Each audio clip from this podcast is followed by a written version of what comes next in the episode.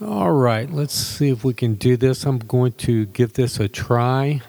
And um, it is my attempt at writing a parallel poem that, to some degree, interprets the famous poem by Dylan Thomas, Do Not Go Gentle, into that good night. And here we go. Do not stay on the couch if you can walk upright. Use that last sheet of toilet paper as though a fresh bouquet.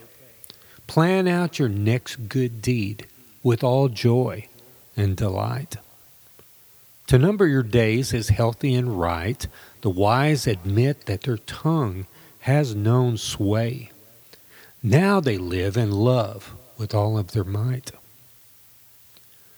No matter how good men appear in their flight, dim accomplishments celebrated along the way, now at length with sincere spirit for the truth they fight.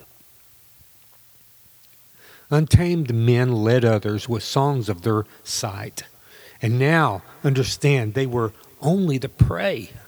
Do not go gentle into that good night those humbled at birth and again near death's night, who admit they can't see now, behold the true day.